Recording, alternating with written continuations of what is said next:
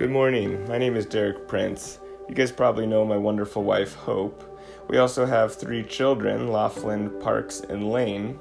I first started going to New Community back in 2007, 2008 while I was a student at Whitworth, but it was fairly inconsistent for me at the time. And then when Hope and I were dating and we moved back to Spokane, uh, we started going to New Community and again in 2012 we got connected with a small group and really kind of just dove in and made New Community our main church community, and it's been great ever since. Well, I hope you guys enjoyed today's Sunday gathering.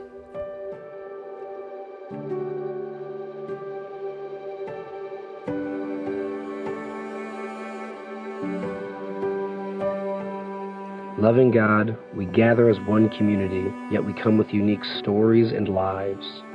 This week, some of us are struggling while some of us are thriving, and yet we are here to listen to you. Entreat us to let go of our past, that we may orient ourselves toward you and live from a place of faith and grace. Faithful Father, call out our fear, hatred, and anger, and forgive us our sins against our friends, our neighbors, and our loved ones.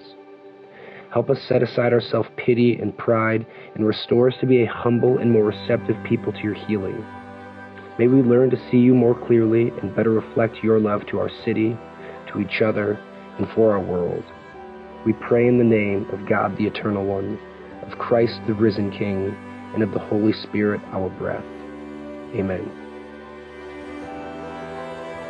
We invite you to hear from the reading of John chapter 1, verses 1 through 5. In the beginning was the Word, and the Word was with God, and the Word was God. He was in the beginning with God. All things came into being through him, and without him not one thing came into being. What has come into being in him was life, and the life was the light of all people. The light shines in the darkness, and the darkness did not overcome it. The word of the Lord. Thanks be to God. The grass withers and the flower fades, but the word of the Lord endures forever. Amen.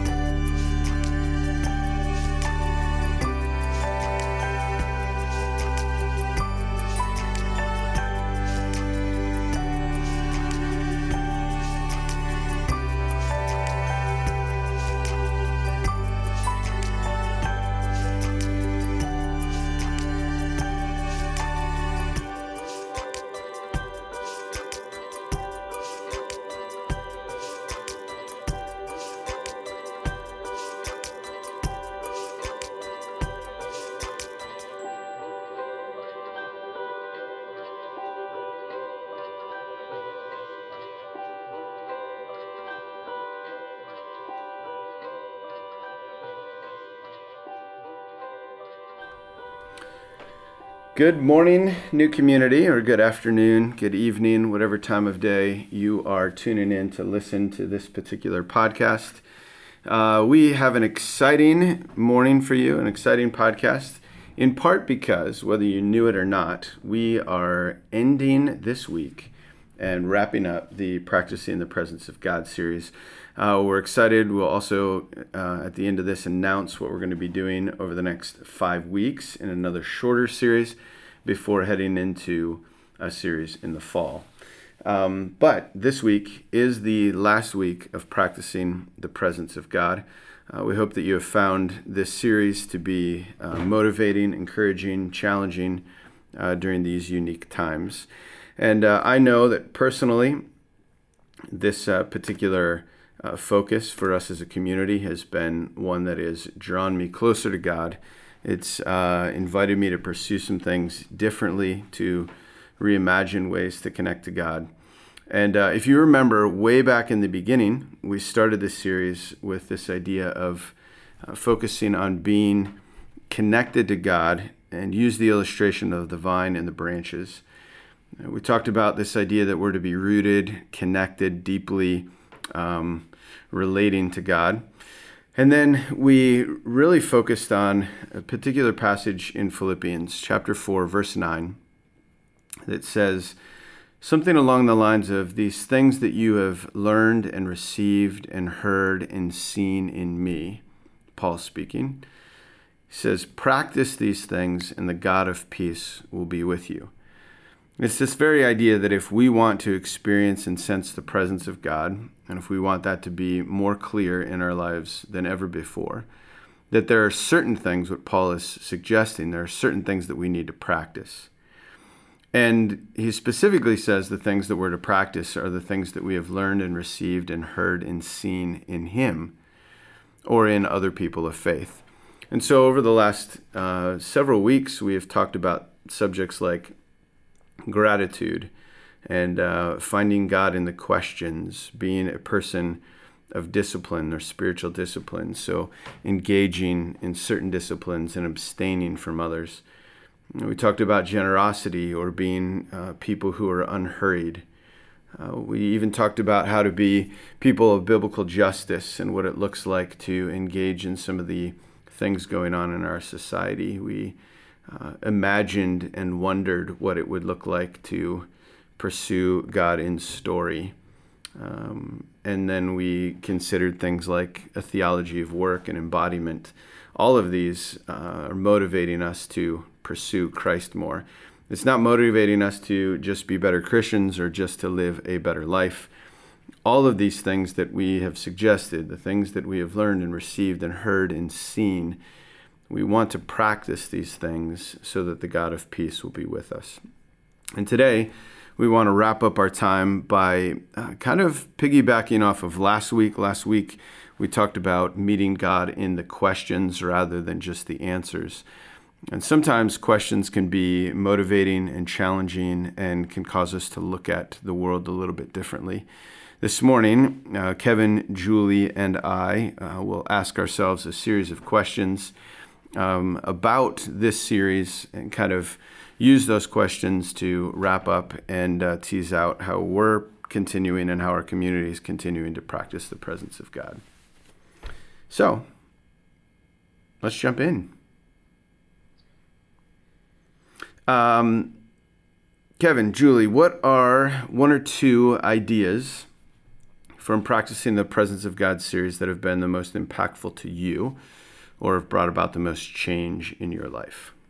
Yeah, there's been a number of ideas uh, that I have found to be really challenging uh, over the course of uh, the last few months. but there's one uh, kind of moment uh, that really sticks out to me as um, a uh, maybe I would say a profound moment or a moment that was um, both encouraging and very challenging. And it was our Good Friday service and we had that um, kind of guided Good Friday um, contemplative service that we were able to do. And our small group all participated together and uh, via Zoom. And I think honestly, it was one of the first, if not the first, Good Friday service that I just uh, was a participant in and did not help lead in any fashion and Grace and I uh, sat out on our back porch and uh, followed along with the prompts and took the times of silence and uh, and read the scripture uh, along again with the prompts. And it was this moment that I realized, um, like firsthand and in real time, that because my job uh, is such that I am uh, oftentimes leading services that I don't really participate and don't really um, sit and uh, am present in those moments. And so that Good Friday service was, in, in a lot of ways, kind of a wake up call to me that um, my my values of efficiency and values of wanting to uh, work hard and uh, and focus in on my job have been, um, in a lot of ways, a deterrent from uh, these moments where I could actually be a participant and be a learner and be somebody uh, that is practicing the presence in those moments. And it doesn't just have to be uh, service oriented. I think that goes across many ways. Um, and so that to me was a um, was kind of a watershed moment and a wake up call uh, for me to uh, slow down and for me to actually um, not always try to work for God, but uh, just try to be present in those times. Uh, I think there have been two that have really stuck out to me. Um, the conversation, Kevin, that actually that you and I had on being unhurried and what that means, and how when you can stop long enough, you can actually experience the presence of God, um, was really impactful and convicting for me. And I don't think I realized uh, how hurried I was, and this idea that it, it's not just busyness, but it's the hurriedness of the spirit. I found myself during this time feeling the need to be hurried um, and feeling like I've missed that because for some reason I associate that with value, I think, in some ways. Um, and I feel like that has, that spirit of being hurried has uh, hindered my relationship with the Lord and hindered my ability to experience the Lord. And so, in this time, as I have in some ways been forced to be less busy, I've recognized that I've still sought to be hurried and have really tried to become unhurried in my spirit. And as I've done that, I have experienced the presence of God more um, and just being. And I have continued to ask myself once this is all over, what am I going to hurry back to? And what is our family going to hurry back to? And what things are worth letting go of? Um, which has been good. And I, it's been really good for me and for us as a family as well. Um, and then the second uh, conversation that I think really was impactful for me uh, it was Russ's talk on justice and r- racial reconciliation. And I think it is paired with this idea of learning and this idea that learning is a way for me to experience the presence of God as well. And specifically learning about race and uh, what my role is in this larger conversation. And um, I have been reading a lot of books and widened my, uh, I guess, widened my community of proximity. Um, a lot of that has been through social media or other avenues like that. But who am I following? Who am I listening to? What voices am I hearing? And uh, what voices have I not heard in my life in the past? Um, and it's been really challenging. But this idea, Russ, when you were talking about that following Jesus is seeking justice um, as well, or that seeking justice is a part of following Jesus, I guess maybe is a better way to say it, and the importance of that. And I've always felt that, uh, but this just during this time, it has been very convicting and moving for me and experience the presence of God and pairing that with seeing the hurt that people are experiencing and the healing that Jesus brings to people as well. And Julie, I've uh, loved that you have um, been a rallying voice for us to continue to learn as a staff on that. And uh, even though over the last several years uh, we have done readings and learnings and interviews and interacted with people on topics like race and inclusion. Um, we're continuing to do that as a staff, and you're spearheading a lot of that, and so I'm grateful for that as well. Um, if you'd be so kind as to let me throw one in the mix as well, even though I asked the question. Um, this okay, all right. I will uh, use this wisely then. Um, so I think the two that resonated with me, and probably just because of the season we're in, was the interview with Kent, where Kevin, you interviewed Kent on this idea of wonder and imagination. And then where I had the opportunity to interview Travis on the idea of question asking and God meeting us in the questions.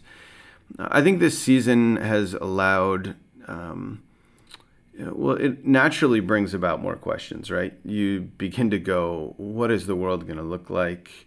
Uh, how is this affecting people? and you begin to ask a lot of fundamental questions about life in general. And so, being able to wonder and imagine about how people in the scriptures experience things that were profoundly new for them that they never experienced in the history of the world before is very reassuring then when you're in a situation that you've personally never experienced before to be able to go, oh, this isn't a new thing. We've been doing this as humanity for all of time. And there are some pretty good lessons tethered into the text that can reveal to us ways that we're supposed to approach the world or the situation or how to approach it with dependence on God. So, as you read the Bible with wonder and imagination, more of that comes to life. And so, I think over the last couple months, more of that has come into life for me than even ever before. And being not afraid to ask questions. If God is a God who frequently asks questions of us, and then when is, he's asked questions, answers with questions, then it's pretty clear he's comfortable with the idea of us asking questions or us wondering about something. And so this season, uh, I think, has just allowed me to lean into that even more. And uh, I found those two to be really just encouraging me to continue on that journey. It's good. Um, I can remember uh, on, I believe it was March 15th when we officially said we are no longer uh, going to have Sunday services. And uh, at that point, we were operating kind of under the pretense that this is going to be a couple of weeks and then we will be uh, back into a regular rhythm. Um, and I can remember some of those conversations and how we might need to pivot uh, our our Sunday offerings and and so forth. And here we are. How many months is this now? Four four months or five months or whatever it is, and staring maybe a, a couple more months uh, of this new reality. I think the practicing the presence series has been uh, a really good series for this time. But my question to you both is how has your own practicing the presence journey evolved as this season has uh, elongated or become much longer than maybe what we and uh, as a as a team originally thought? Um, so I, I think early on, um, I sought to try to keep as many rhythms as I uh, currently had in life. So keep your schedule as similar as possible. In part because I anticipated it being a shorter, quote unquote, lockdown. Um, the more that we've uh, talked about different topics of ways to practice the presence of God, it is. I think I've experienced more of a freedom to say that some of the traditional habits or ways that I practice uh, experiencing God, that this could be a season to experiment more, to um, instead of um, having a succinct Bible reading time where it's like, well, I've got time between this thing and this thing, and you know, um, maybe if I get up a little earlier, I can elongate that a little bit, or I could instead of um, just reading scripture sitting by a chair or something, I could go on a, a, hike and be in nature and walk along the river and go on a bike ride and, and use those times as moments to pray and connect with God that I probably traditionally um, uh, uh, to kind of separate in things. So like I'll, I'll go, okay, this is my time for this and this is my time for that and being able to have a little bit more space. Uh, so there's been more like evening walks and conversations with Shannon and times where we're wrestling with faith and talking about what it looks like to raise kids in this season. And those have been meaningful times where we've been able to um, like this next week i'm going to take three vacation days and go backpacking. And it's a chance for me to say that I experience God when I'm in nature, and it helps me to realize, like, in the grand scheme of things, how small I am compared to the vast enormity of creation. And those are really healing and helpful times. And so this season has allowed me maybe to lean into some of that stuff a little bit more. Um, and I've found that encouraging. Uh, and that has grown as this season has elongated.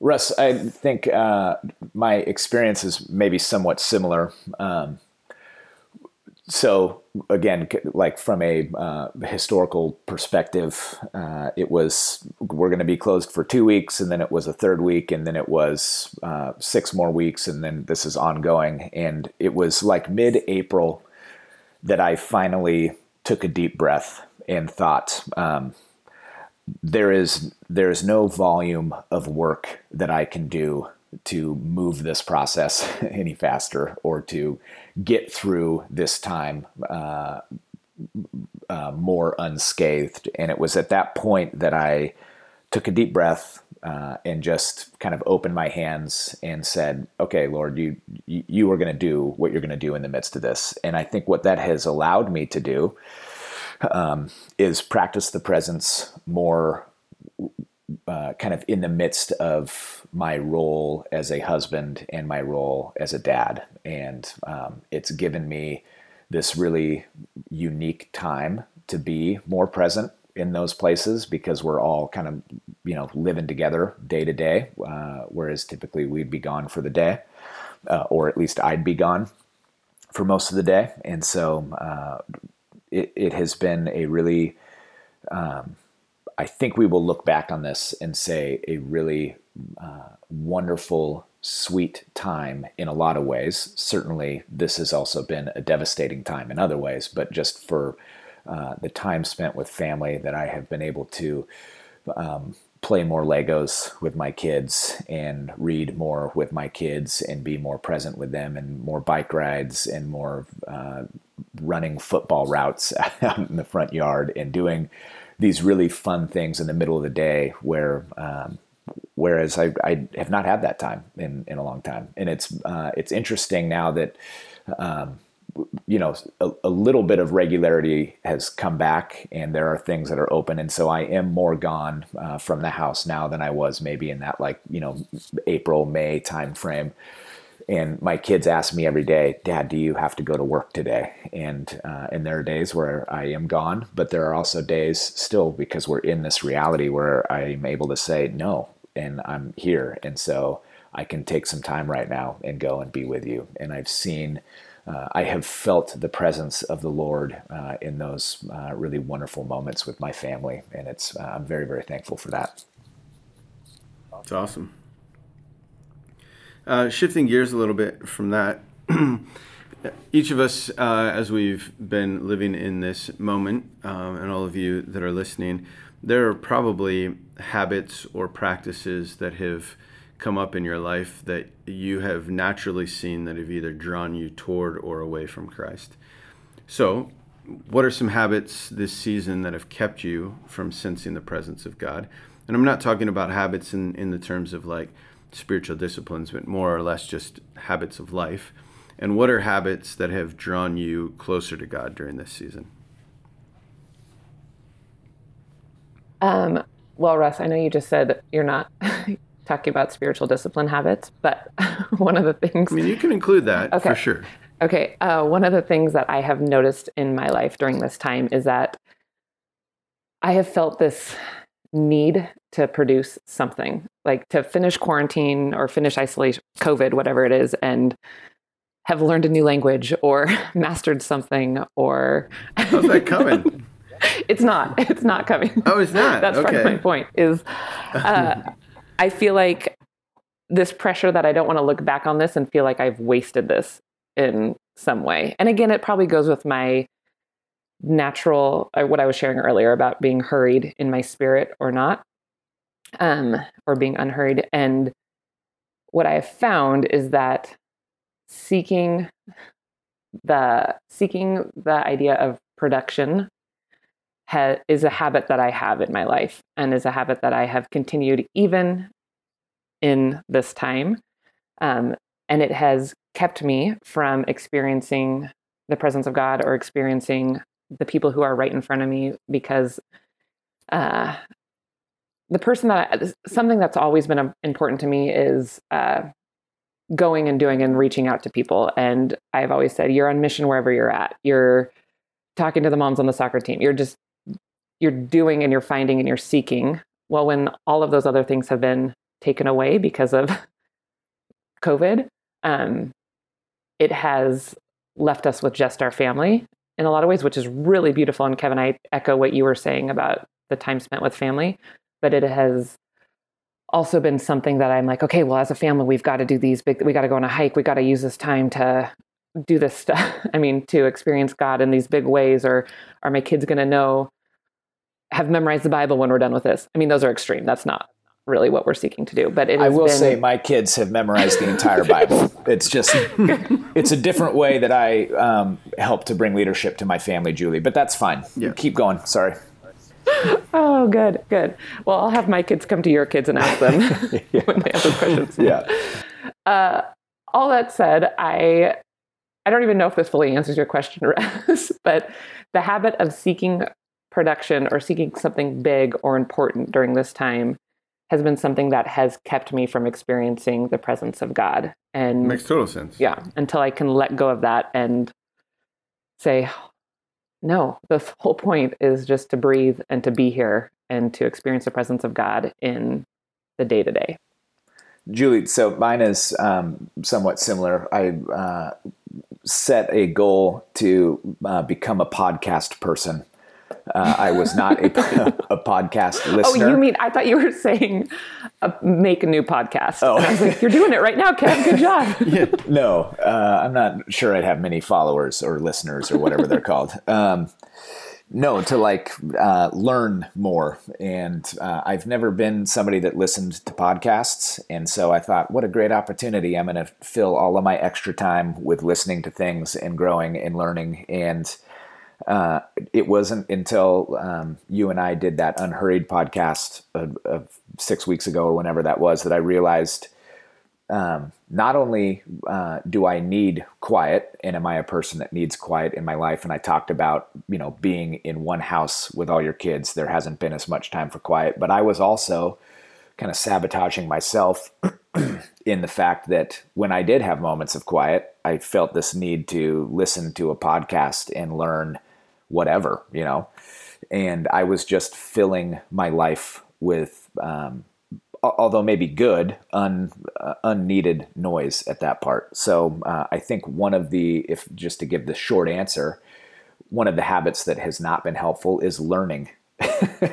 which is uh, counterintuitive because that's one of our uh, seven core values. But there there is a level of just too much right you can fill your life with too much stuff and for me it was this uh, this like incessant need to finalize a goal of i'm going to listen to a lot of podcasts and become a much better person on the other end of this and at some point i just needed to say i'm, I'm not going to do podcasts anymore or to the level that i have and just give myself those moments of quiet because it's in those moments of quiet for the way that i'm wired that i actually practice the presence, that I feel God, that I connect, and uh, that I can be uh, in in that moment uh, with the presence of God. And so, uh, by speaking to that, and then kind of uh, in self reflection, realizing that I was, uh, you know, adding all this craziness to my life, then I was able to let go of some of those things and reestablish some some healthier habits and better patterns.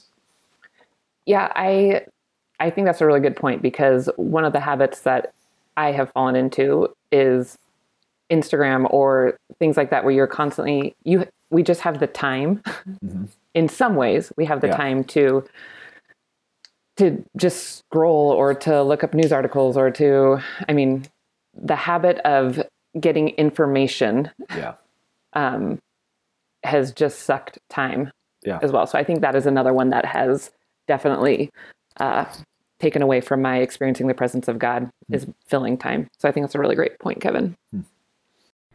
Uh, can I echo that? Um,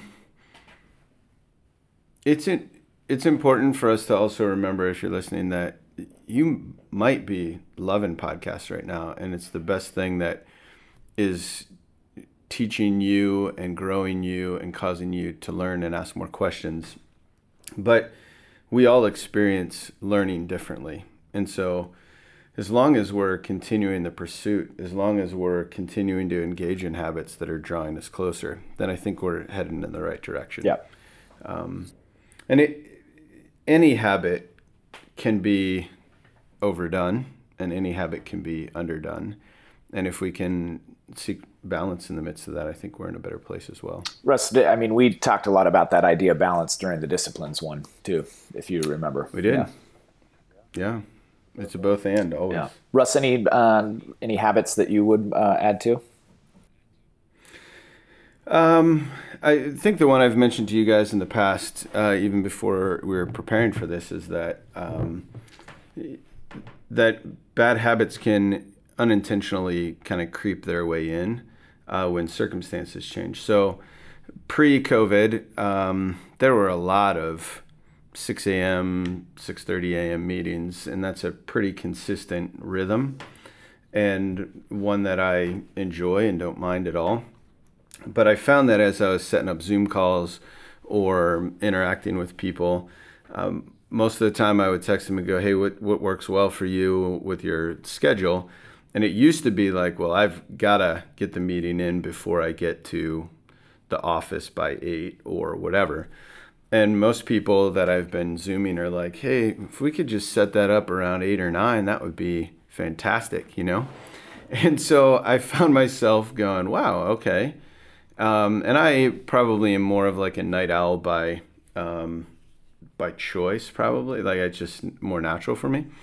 Um, and so I found that I've been staying up later and uh, later and later because there's less of a 6 a.m.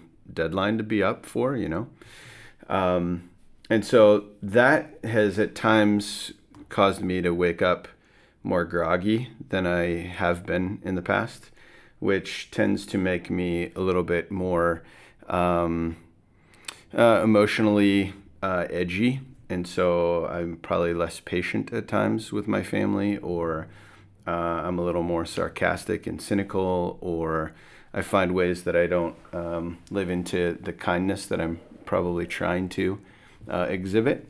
And so it's a simple one, but I think some of the daily habits you engage in or don't engage in actually set you up for success in experiencing uh, God or subtly move you away from.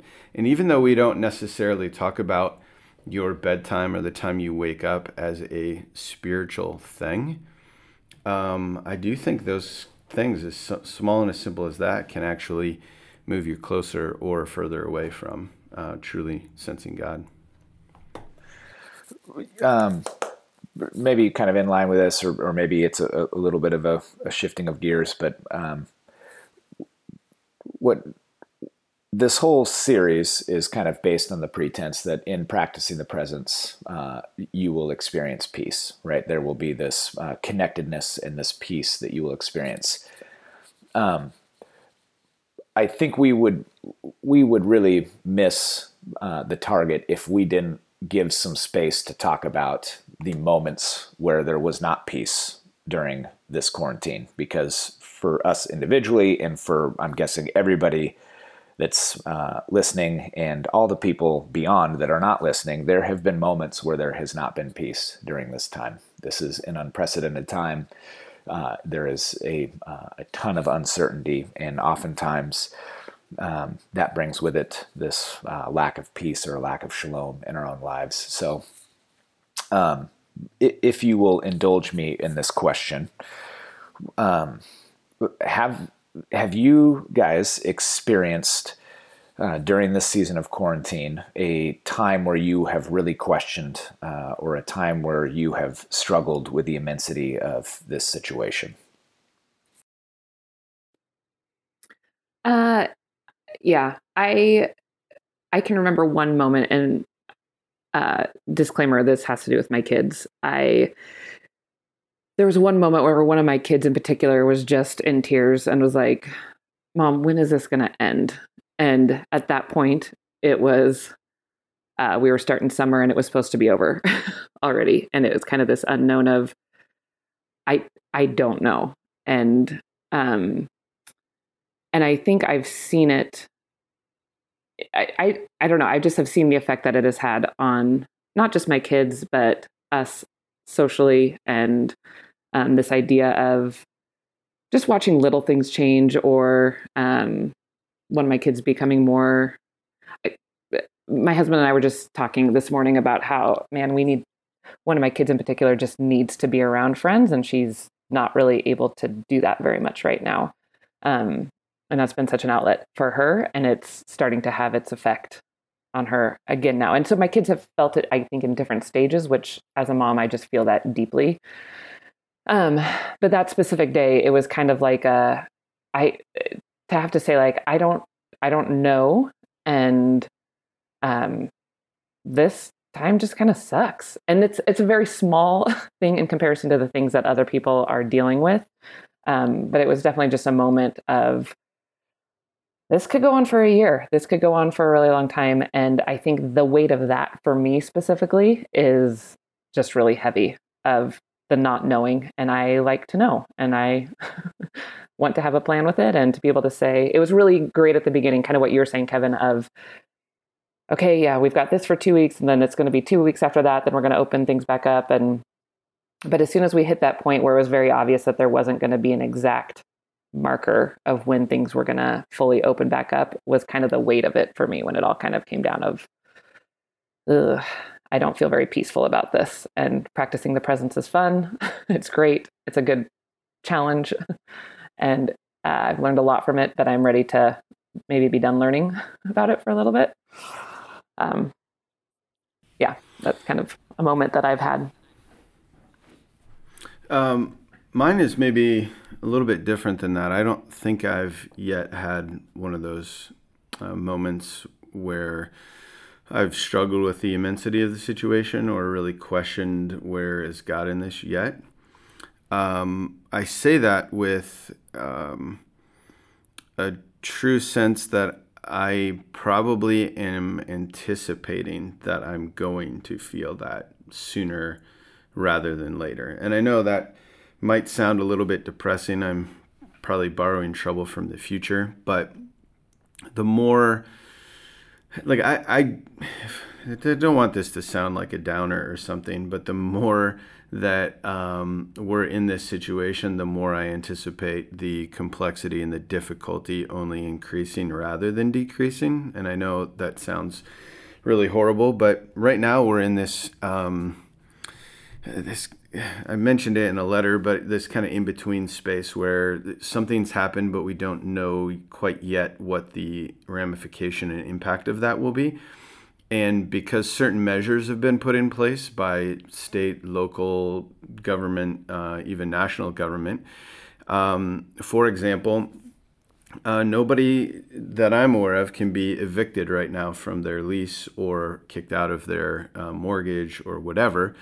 Um, but they say that when that kind of mandate lifts and you're able to evict a renter that has not been paying or maybe is without a job or whatever, uh, they anticipate 24 million people being evicted in a very short period of time. Like I, I can't even wrap my head around the idea of 24 million people all of a sudden in a two week stretch, all of them are evicted from their home or their apartment or the condo they're living in.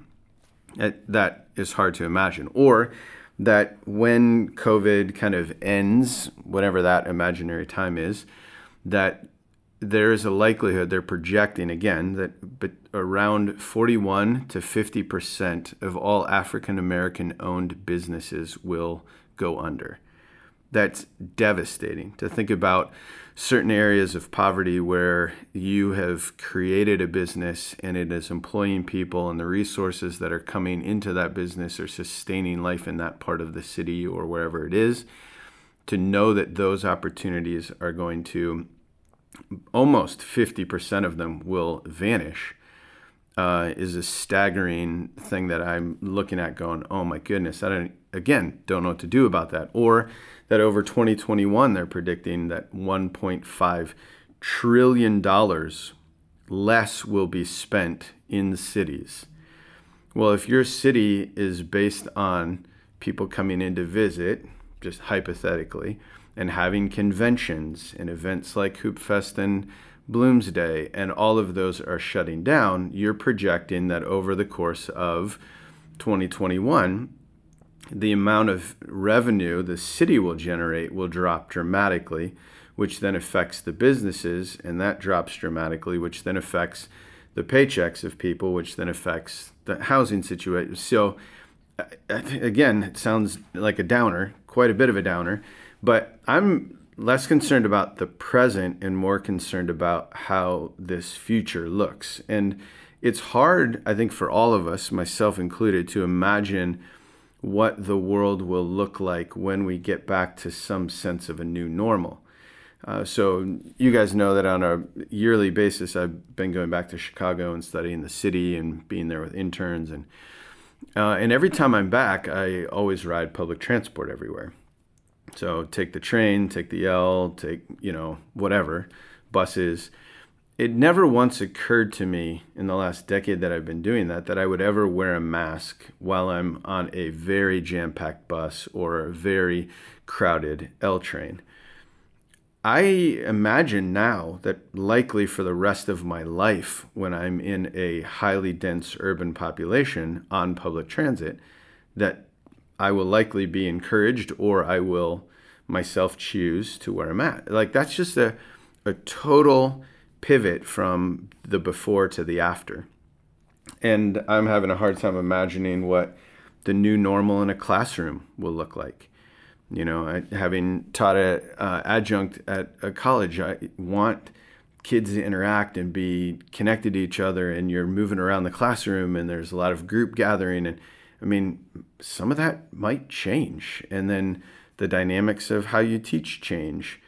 Uh, or what will church look like post COVID, um, not just at New Community, but around the nation and around the world? So, those are questions that I think when I think about the enormity of this situation, I have not been struggling with it yet, but I'm a little bit nervous that I anticipate I might. It sounds like you might be struggling with it a little bit right now for the well, for the future. again, I haven't felt like this like overwhelming sense of oh no because all of that is kind of still suspended. Those people haven't been evicted. There aren't I mean, there may be some more people living on the streets than currently uh, or than was before, but it is not just this mass overload.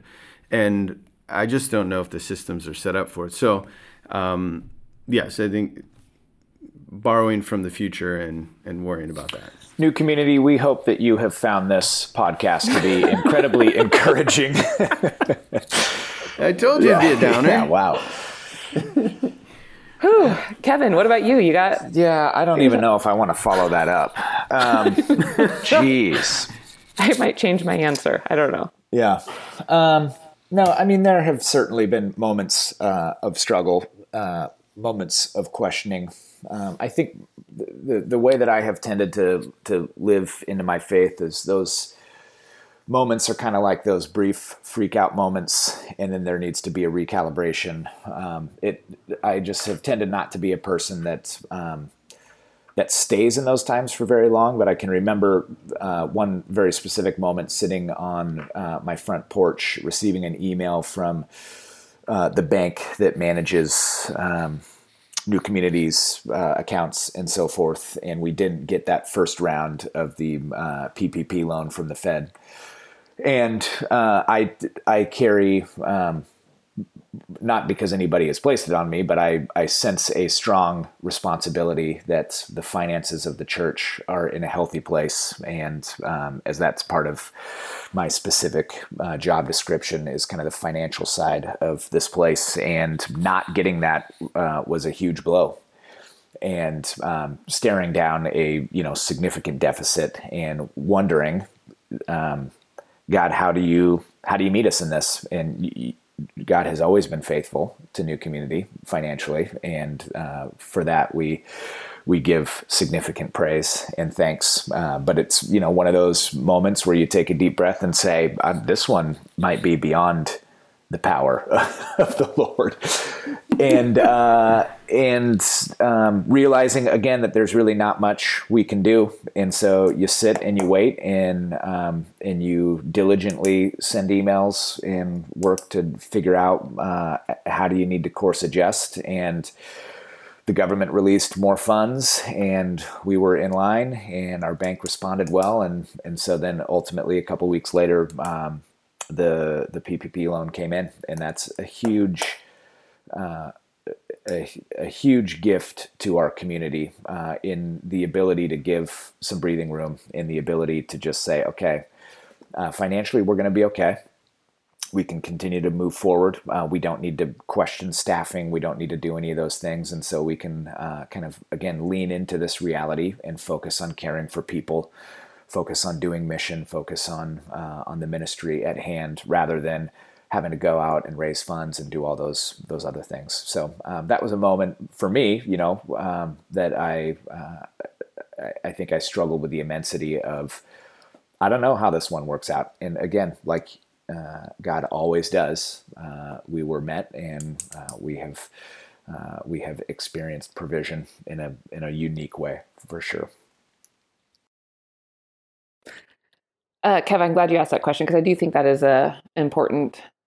It's an important question to ask and to acknowledge as people are dealing with many different things right now. And so, new community. This is just a small glimpse of things that we've experienced, but the point um, or the hope is that you can reflect on some of the things that you personally have experienced, um, whatever it may be. I would say this: if if you're listening to this and you're struggling with something that you haven't told someone about yet, I would encourage you to share it with someone.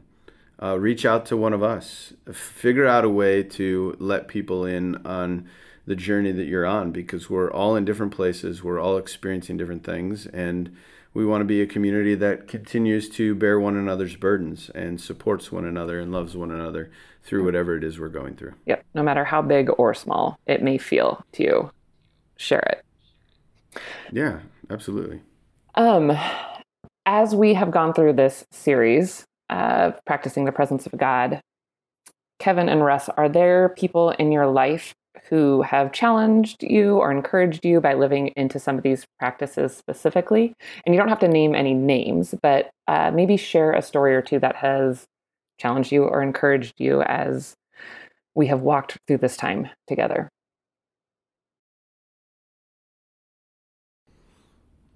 Now, there have been, for me, a lot of different stories that have been um, meaningful, a lot of things that people have shared that I have been encouraged by. Um, maybe I'll toss one or two out, and then you guys can jump in, and then I'll share another one or two. Um, I've been encouraged by the number of people that have had conversations with me about the ways that their family has been talking about and discussing the topic of race. Um, racial reconciliation, uh, the, the equality of all people, um, finding ways to interact with their kids about what it really means to meet people where they're at and to love people in spite of difference.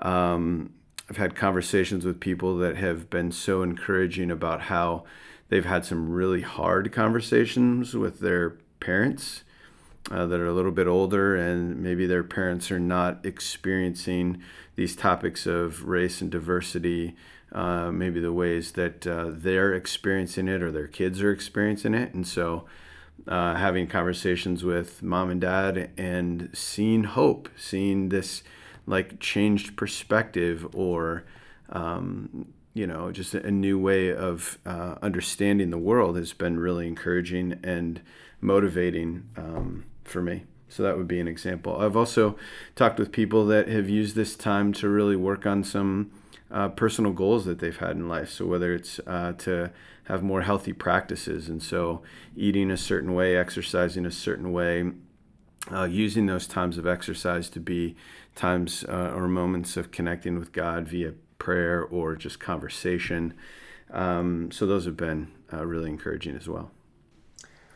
I, I mean, I've seen remarkable generosity uh, during this season, um, both in the kind of church side of my life, but then also in the business side of my life with um, people really leaning into the idea that um, that we need to be for each other uh, in times of uncertainty, and uh, people that are stepping up to um, say, I, you know, my financial situation has not changed, and uh, we have more than enough, and so how can I help? How can I care?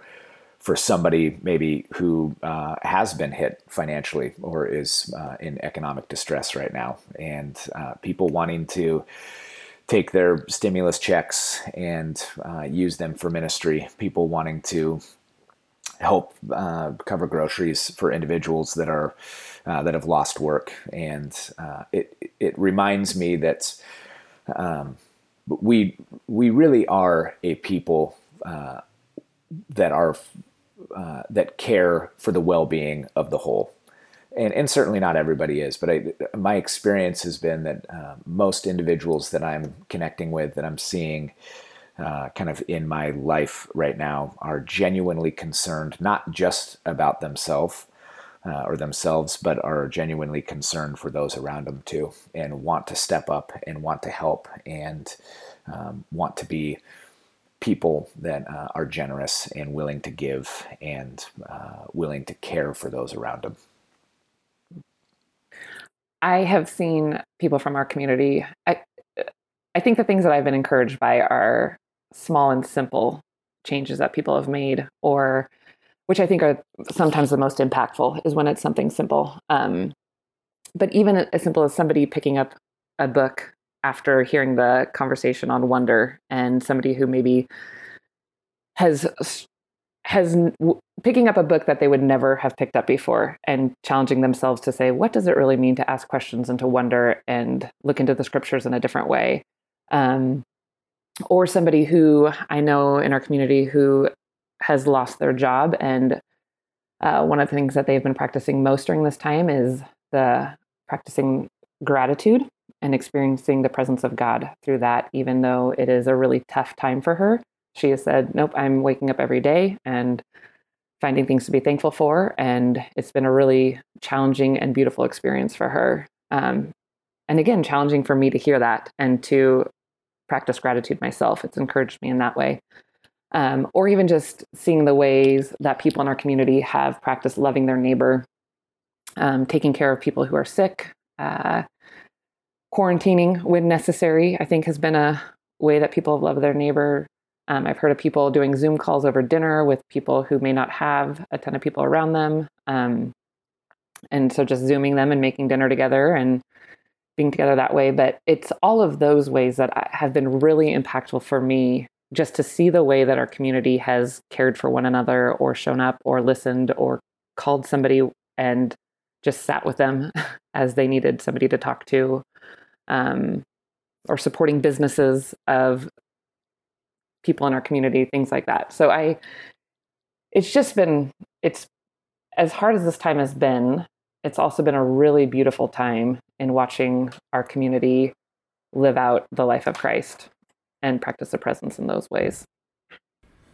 Yeah, Julie, you mentioned a couple things that uh, reminded me of other stories. Um, you mentioned just kind of reaching out to people who are, are needing to be engaged and um, caring for them and loving them with the gospel. I know that there's an individual in our community who's been interacting with um, uh, just this friend that they've developed. Um, this individual is transgender person that they are just completely loving and interacting with in beautiful ways, and that person is asking a lot of questions about faith and starting to explore what it means to follow Jesus and um, their experience of God, bef- you know, before meeting this newcom person uh, has not really been positive, and yet they're very open to the idea of wondering about who God is again. Um, and then uh,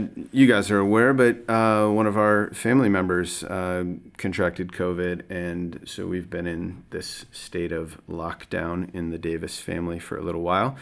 and just super encouraged by the number of people that are like, hey, can I swing by the and get groceries for you since you can't get out, or could I help out with this or help out with that? And um, so just even uh, the generosity of in, being willing to come alongside of and encourage people in whatever state they're in uh, just continues to reinforce this idea that new community is actually a community, actually loves people well. Um, any other thoughts before we kind of wrap this up? Russ, I have one follow up question. Um, has that been challenging for you to be the recipient of uh, that generosity and that thoughtfulness as somebody who has given a lot of his life to giving to others, now being in a um, quarantine time with your family and getting groceries and having people reach out to you? Has that been challenging for you? Yeah, uh, to be honest, yes. Uh, I mean, you've known me for over a decade. Um, my natural tendency is to figure out how to give or to provide encouragement or care to someone else, and, and then it's a little more difficult for me to be on the receiving end. Uh, I think I've probably always struggled in life with that um, because I feel like I'm putting other people out or um, inconveniencing them. Um, and so, yeah, it's been good for me to have to be in that place. Um, also, because uh, our family member was living with us and there was no real place for uh, them to go, um, it meant that our quarantine is extended. So, whenever the individual is then free of all of their symptoms, so after 10 to 14 days, then our 14 days of quarantine start. So we're 20 some days into quarantine right now and um, counting down the days until Sunday when we will be released from the isolated prison that it feels like we've been in. Um, but yes, it, it has been a, a good it's been good for me to have to wrestle with that. I don't always like to wrestle with it, but it's been good for me too. Uh, let me close with this. Uh, again, new community. Uh, the entire focus of this series has not been for us to go from topic to topic or to encourage you how to um, better practice a disciplined life or to pick up another spiritual habit that'll somehow uh, enable you to please God more with your life. You are already divinely and completely loved by God. And He greets you where you're at in your journey and He welcomes you. But in the midst of it, we want to make sure that everyone in our community is growing in a capacity to know and love God more fully. And if there are ways that we can practice that collectively as a community and engage with God more, uh, we want to do that, and we want to encourage you to do that. Um, so, as you've been hearing this, these things that you've heard, that you've received, that you've listened to on the podcast, we encourage you to practice these things. And the God of peace will be with you, that you will experience the presence of God more fully. If there's one thing that this series, um, collectively as we've talked, if there's one thing this series has taught us, is that the church at large, and possibly even several, if not many of us in New Community, uh, have realized how easy it is to become dependent on the Sunday expression of church. We talk a lot about the church being gathered on a Sunday or in a small group context, but then the church also being scattered the other six days of the week, engaging in work and vocation and community and being in the city, and that we're just as much a disciple and a disciple maker in that setting as we are in a Sunday gathering setting. However, I do think that the Church of America has become dependent on a Sunday gathering, it's become dependent on being quote unquote fed from the word, listening to a teaching, uh, having that revitalize or encourage us in a particular way to go out into the world and not feed ourselves, maybe. Um, throughout the week, and then hope that we can come back on the following Sunday and get uh, another shot of spirituality.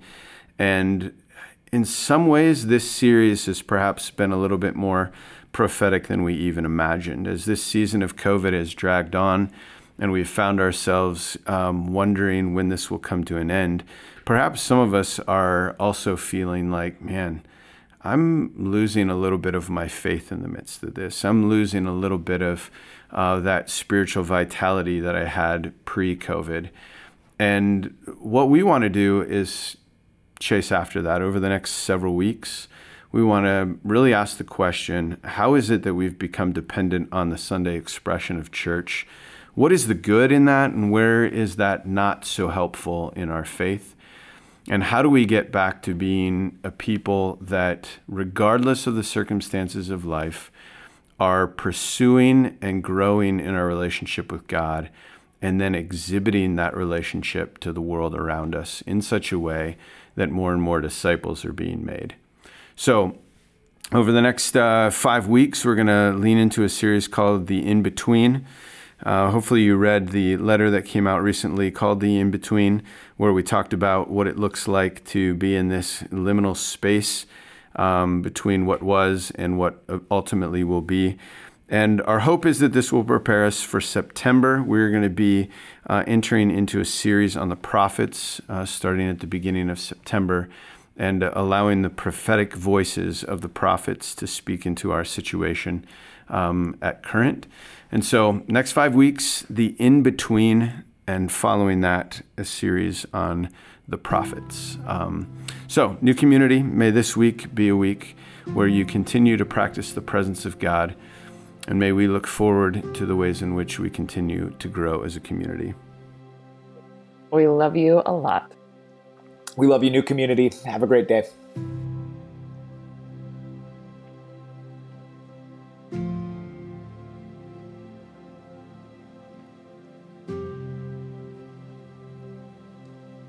Hey, Newcom. I have just a few reminders for you this morning. As we wrap up our Practicing the Presence series, we'll be transitioning to a new, shorter series before we jump into the fall, and we want to make sure that you're informed. And the best way to do that is to sign up for In the Loop. So you can do so, sign up for our email list on the website. It's on the homepage, there's a link there. And we send out emails twice a week on Wednesdays and Sundays with links to the Sunday gathering updates about what's happening in the community, and additional content related to this series. So be sure to check that out if you're not already in the loop. And secondly, I just wanted to mention KidsCom. They have a weekly lesson that's being posted online, and they're currently learning about the Beatitudes with some really fun activities, worship time, and scripture memory verses to work on over the summer. So be sure to check that out, families, if you haven't already.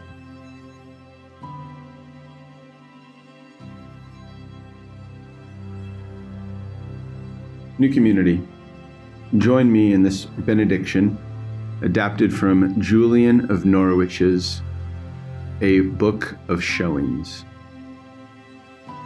New community family, as we engage with today, let us pray together that we would live in love. Love is God's meaning. In this love, we have our beginning, and it has no end. Love spreads with God's perfect grace into great lengths and breadths, heights and depths. All is one in love. Go forth then, in the name of God, the author of our lives, Jesus, the one who makes things right, and the Holy Spirit who breathes with us. Amen.